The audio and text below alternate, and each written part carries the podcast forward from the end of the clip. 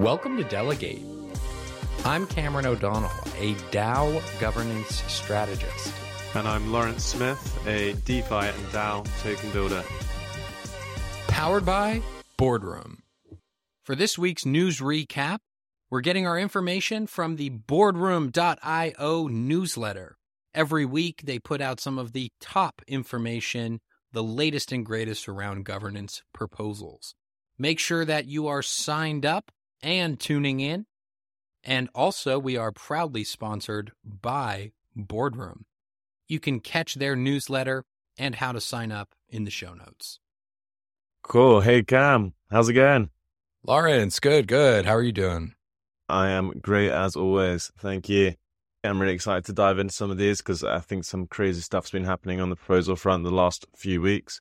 So, from my end, and we'll get deep into this in a moment, we've got the MakerDAO and its DAI savings rate. We've got the Tornado Cash governance attack and effective hack off the back of that. And we've got the Uniswap V3 deployment to Fantom. Yeah, from a Uniswap front, we had two deployments pass a temperature check. TBD on when that on chain vote will actually occur, and we'll talk a little bit about that. As well as we had the Uniswap Foundation announce a public grants RFC program with their 4 million ARB up for grabs. And so we'll lightly go through some of the things that we've seen so far and also where we hope that program goes into the future. And then on an Aave front, just one really cool thing that we definitely want to highlight is a temp check that went up, Aave Flipside proposal. So in this proposal, Flipside is requesting 125K over six months for a contributor role. So we're going to talk a little bit about that. That comes from Fig over at Flipside. Awesome. Let's dive in. As I mentioned, first on my radar is the MakerDAO looking to increase its DAI savings rate. And this goes from 1% to 3.3%, so more than tripling its current return. For those who aren't very familiar with the DAI savings rate, it's effectively the returns that Maker will give you on any DAI that you have with them. And so obviously a 1% return on that. It's okay. 3.3%, much more attractive and pretty competitive. So this has, in my opinion, some pretty widespread implications. Uh, let's go through it. So a core developer team at MakerDAO put forward this proposal to raise the savings rate due to the current interest rate environment in the US. And that's off the back of the Federal Reserve looking to combat the inflation and increasing the, the yields on treasury bills and I think it's currently at a, a yield on a three month US Treasury bill is about 5.29% at the moment, so in, incredibly high as they look to battle inflation. The way that the DAI savings rate works is that it can be adjusted to deal with any short term changes in market conditions of the DAI economy. And this is pretty justified in that they're going to be able to get this 5.29% returns on any Treasury bills.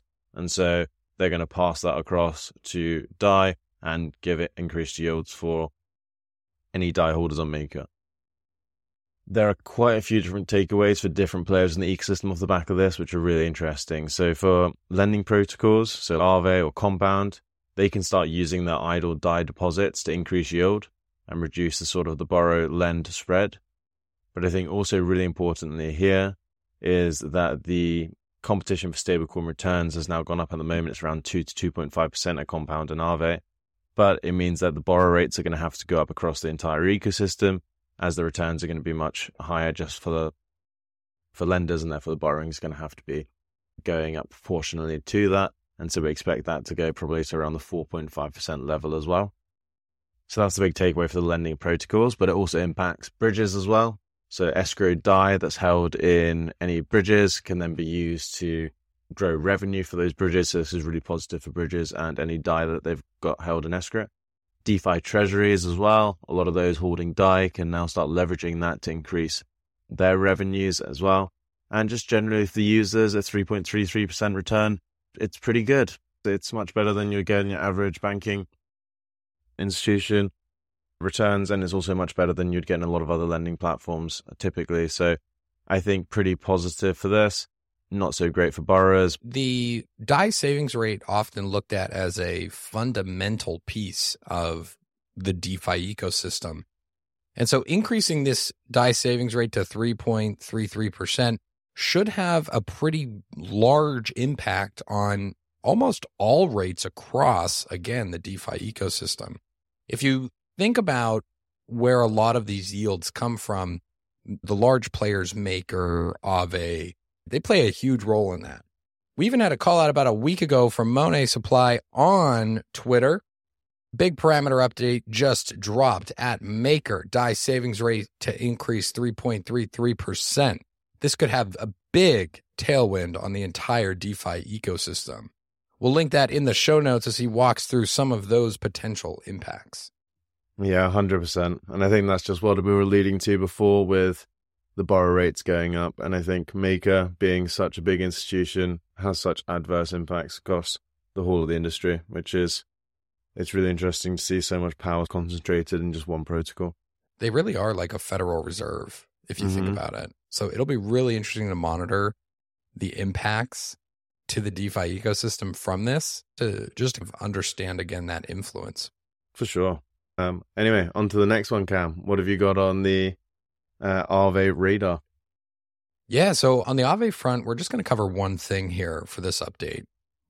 And this is again around that Aave Flipside proposal, where Flipside is requesting to become a contributor. And so Flipside, they are big time contributors over at Aave for quite some time now.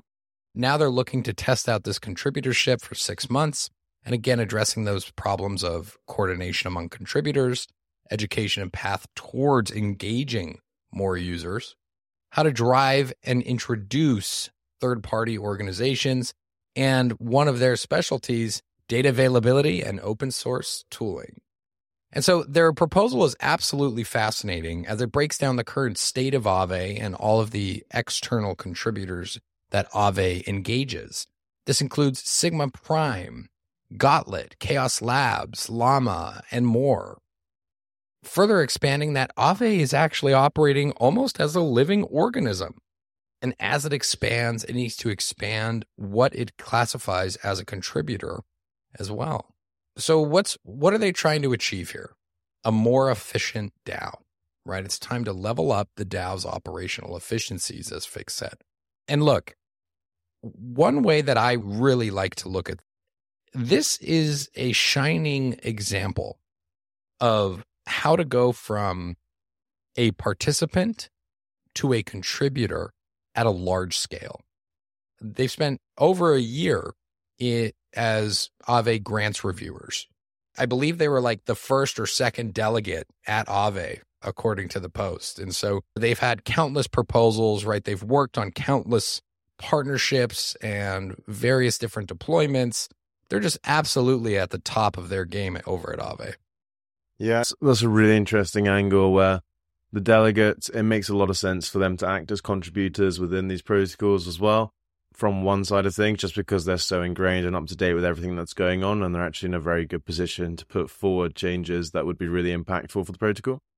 The I guess the objection towards that would be that they then they themselves have power over voting for those proposals. And so I think it's really the approach that these delegates take, acting quite honorably in not voting for themselves or abstaining from self serving proposals is best practice here. And so as long as they're doing that, I've got no problem with it. And I think it's a really positive thing to see these people who are acting as delegates start to get more involved in a contributor role. Uh, and Flipside are great as well. Yeah. Love to see them getting involved. Yeah, a- absolutely. I'm also excited for them to further, I think, define throughout this process is is contributors versus delegates versus Aave core members and governance members versus token holders. And, you know, they did a wonderful job in this proposal mapping out if Aave was a living organism, where all of these pieces fit into place mm-hmm. and where their contributions have been. And it's been across the entire spectrum. They're not just showing up and making votes, they're not just contributing to one facet of this ecosystem. They've really turned up for the broader protocol over the past few years. And so, again, just I think a fascinating course of action here.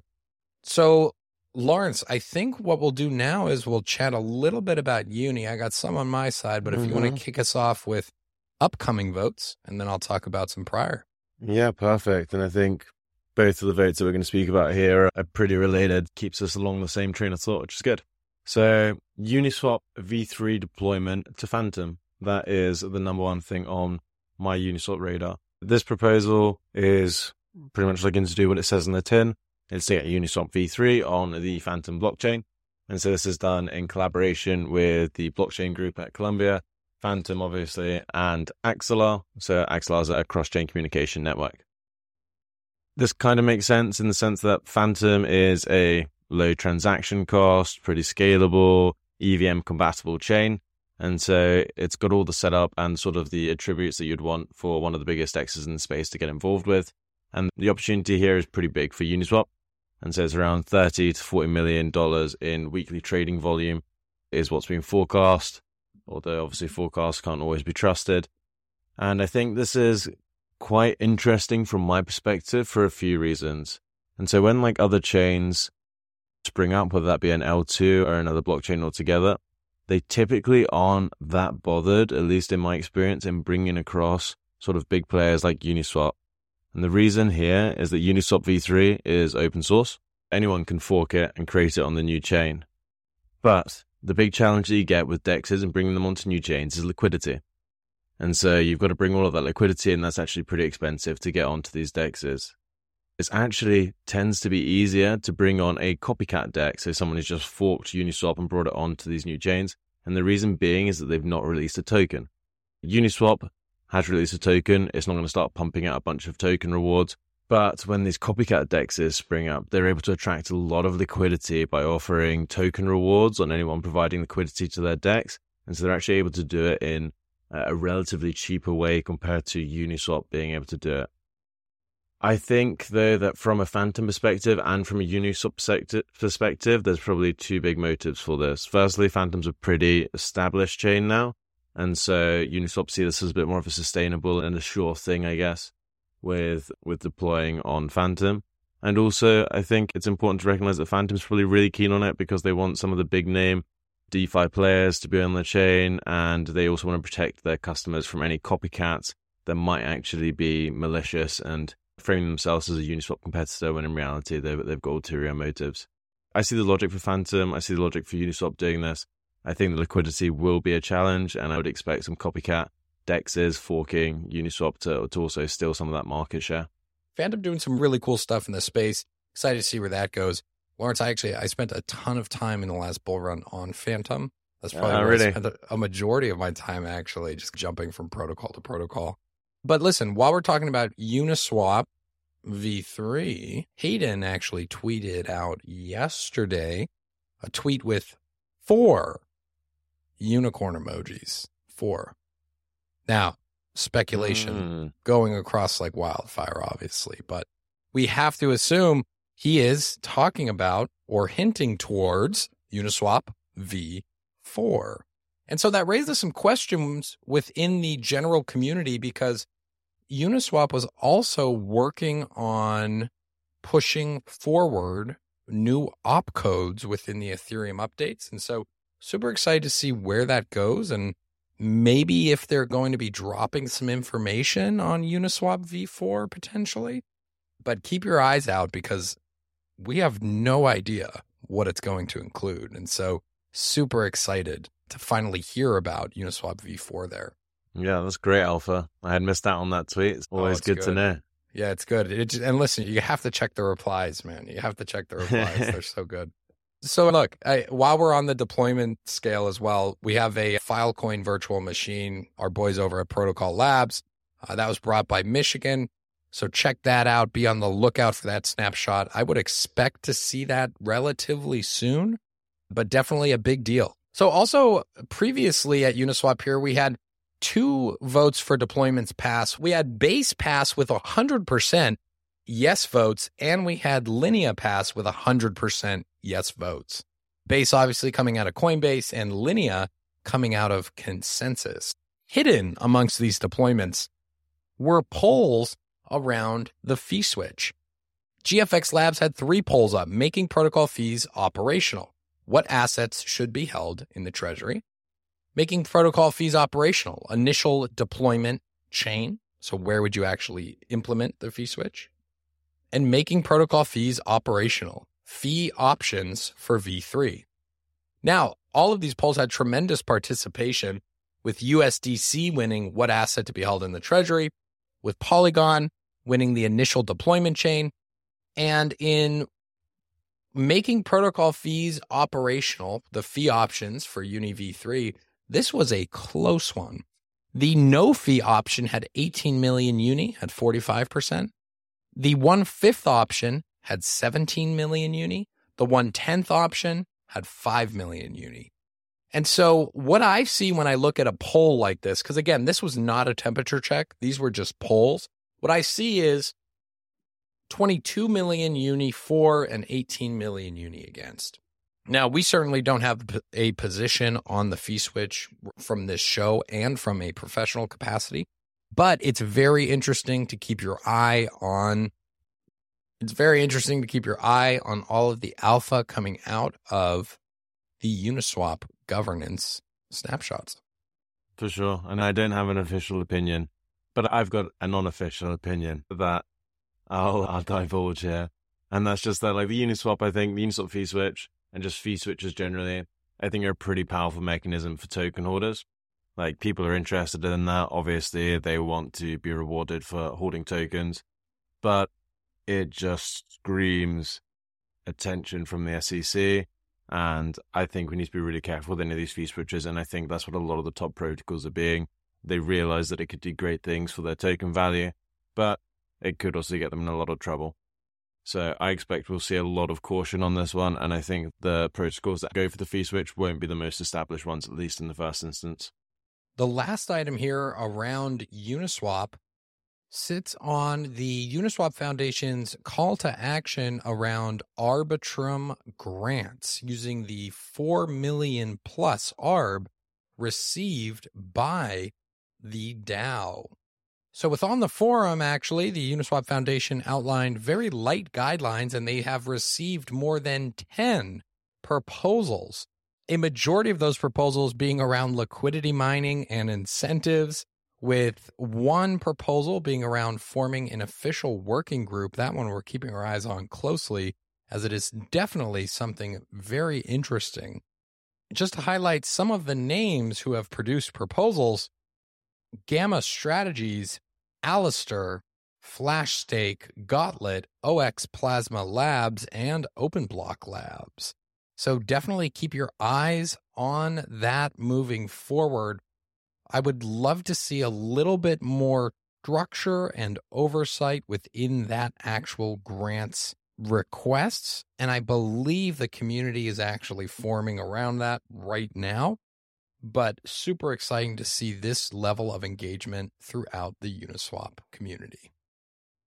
Cool. Thank you for that, Cam. And I will finish this off now with one of the craziest stories in the space at the moment, which is the Tornado Cash governance attack, which you may or may not have heard of. So, effectively, a couple of weeks ago now, a hacker included malicious code in a Tornado Cash governance proposal. So, Tornado Cash was effectively the protocol where you can go and send your tokens and it will mix them up and send them back to you so you've got a bit more privacy as to where your tokens have been and it's pretty much just washing all of your cash. Anyway the way that this went down is that this hacker two weeks ago put forward a proposal in tornado cash and the proposal was for changing the stake requirement for someone to be a tornado cash relayer what people didn't realize was the proposal actually had a self destruct function that replaced the original proposal with a new one. This new one was actually a malicious contract that allowed the hacker to take control of all 1.2 million votes in the governance vault, and it made them pretty much the de facto controller of all governance on Tornado Cash. So any proposals that then came forward saying, "Oh no, give back what you've done, revert, let's reverse the reverse that proposal," didn't have any effect because he had enough tokens to be able to completely control any proposals that were coming through. What happened after he'd taken those 1.2 million votes? The hacker stole about $1 million in crypto from the protocol, used the mixers to disguise the origins of the coins, and then the hacker, interestingly, posted a new proposal that set their voting power to zero. They wanted some money and they got away with it, but they've not taken complete control of Tornado Cash. Although there are arguments that the hacker did this in the first place to boost the price of the Torn token so that they could then dump those tokens on the open market. Anyway, I think the real takeaways here are that it really highlights the importance of getting proposal security audits. And DAOs also need to be really engaged with the reviewing of proposals and the participation from holders. Because on chain proposals, though they're digital, they're definitely real. They have real consequences and they need to be taken very seriously and managed correctly. And I think this just serves as a word of warning for DAO governance generally. Make sure you're doing your audits, make sure you're checking the proposals, and that we're not getting lazy with this because it is still an area very open to manipulation if not done carefully. And I think that's us for today. Cam, great chatting as always. I'll chat to you soon. Keeping up with the latest and greatest on these platforms with all their governance activity, super important. You can catch these episodes every two weeks where we'll highlight some of the main things that have occurred. Thank you to Boardroom for sponsoring this episode.